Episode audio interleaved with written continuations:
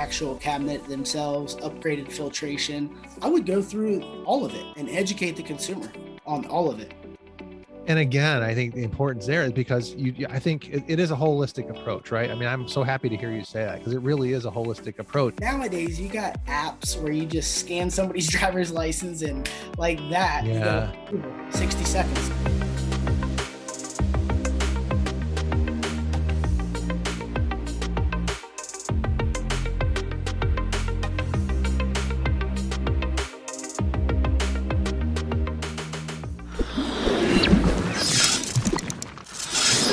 So give us an example of something you found and how you approached your homeowner uh, notification. Uh, you know, how did you let them know? Did you use pictures? Just kind of go into a little bit. Yeah. Maybe give us a couple examples. Yeah, yeah. So there, there's really depended on the situation, right? Depends on the application. Depends on if it's something the homeowner can get to easily. You know, if it's in the garage, like so I would always go in and I would take everything apart, right? Like, so I'd take all the panels off the equipment and get it to where it's very easily exposed, you know, because you're doing maintenance, you're going to clean it out real good.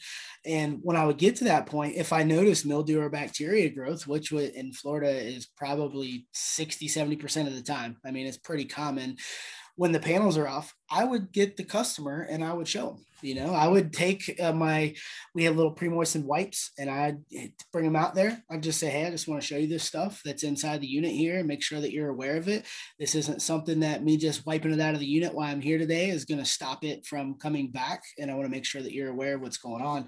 And I would clean it out, you know, with them present. And so they could see it. Yeah and that would open up conversation you know well what what is this? What causes this? What you know? caused it? Right i was gonna yes yeah. Yeah.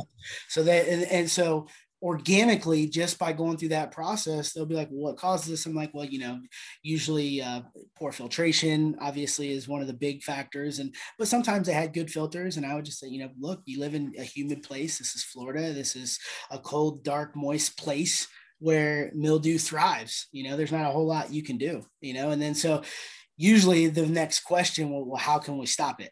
You know, and so yes. just open that conversation. Yeah. What can we do to stop it? You know, and then it would open the conversation of obviously indoor air quality, you know, open yep. up filtration, UV lights, induct purifiers. Did you ever, did you sell whole home dehumidification along the way too? Like, uh, yeah, yeah, the whole yeah. home. Yep, that was absolutely part of it. It was so I would present it as a whole package, yeah. right? And and look at the whole thing and then play takeaway if the customer didn't want to go all the way in on everything. Sometimes they did, right? Sometimes mm-hmm. customers like, look, I don't want to, you know, have any concern with my indoor breathing air. You know, again, little Johnny's got allergies or I have COPD or whatever the case may be.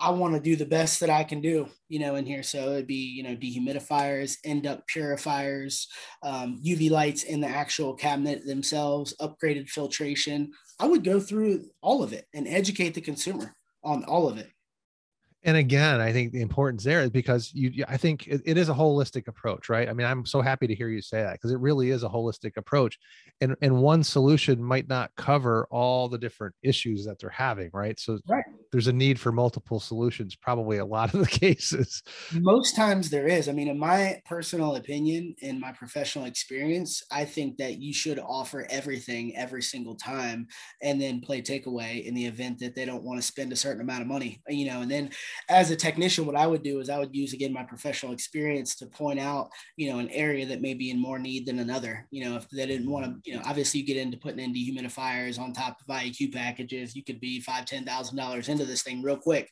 Um, but if they didn't want to do that, I would back off of dehumidifier, right? And then I would go look at what does it look like to put in, you know, an induct purifier in conjunction with some UV lights and a filter, you know, and an upgraded filter system and look at, at what they would, you know, the budget would always be the big pushback. Mm-hmm. That was always the big thing. But then I took it a step further and I sold IAQ with with uh, financing.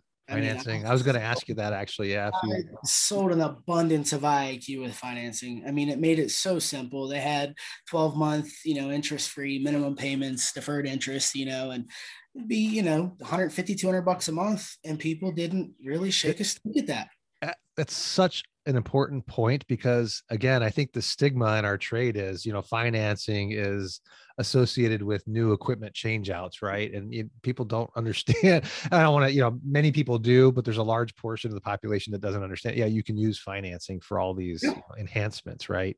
Yeah. Um, and, and I was back before it was like I was this is 2007, 2008. I mean, this is many years ago, long before IAQ was very popular.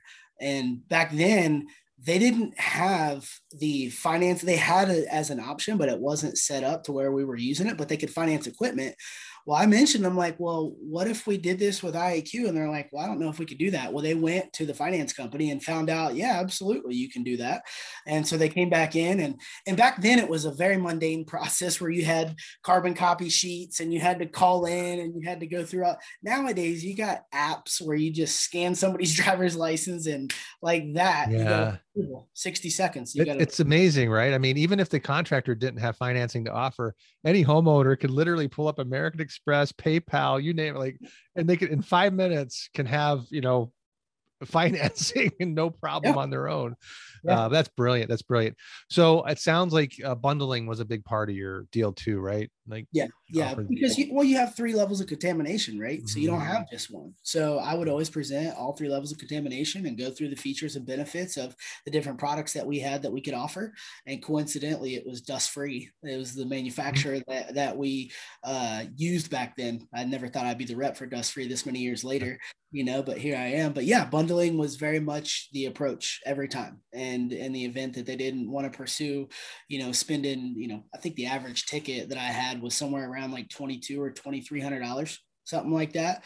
Um, then i would look at you know maybe they didn't want to do the the full dehumidifier and induct purifier. I would just back down to sometimes just be a single light stick right? Like maybe they'd have tons of mildew underneath the coil and I'd get it all cleaned out and put a light stick under the coil, you know, and it'd be, I think we charged about 500 bucks or something like that, 600 bucks back then.